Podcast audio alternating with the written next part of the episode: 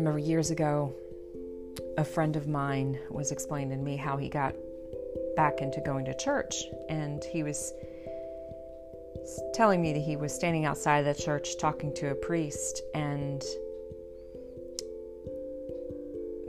he said, You know, I just can't go back into the church because there's too, too many hypocrites in there.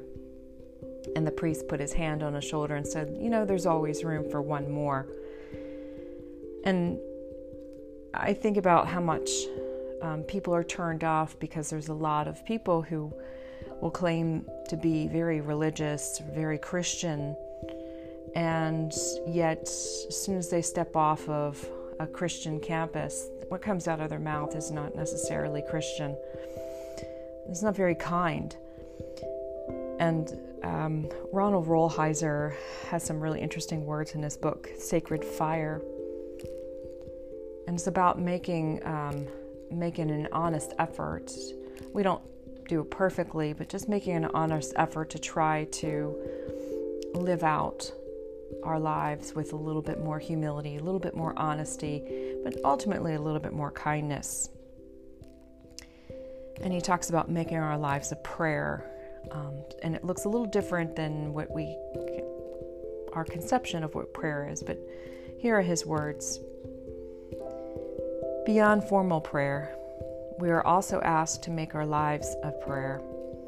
Many things are implied here, but perhaps the most important way that we can make our lives a prayer is by living always in respect, graciousness, and love. These are the non negotiable essentials within Christian charity. They are also part and parcel of all that is noble within humanity. Whenever we step outside of these, as often we do in our discourse with those who are not of our political or ecclesiastical mindset, we should not delude ourselves into thinking that the high cause we think we are serving justifies this fundamental lapse in our humanity and our charity. Whenever our words or our actions show disrespect, we are not serving God or truth, no matter how high the canopy under which we are put our reasoning. Rather, we are serving some ideology, or worse still, working out some personal angers and pathologies. So it's it's really important for us to sort of keep that mindset of trying to make the world a better place, but also trying to make ourselves a little bit better, a little bit more kind.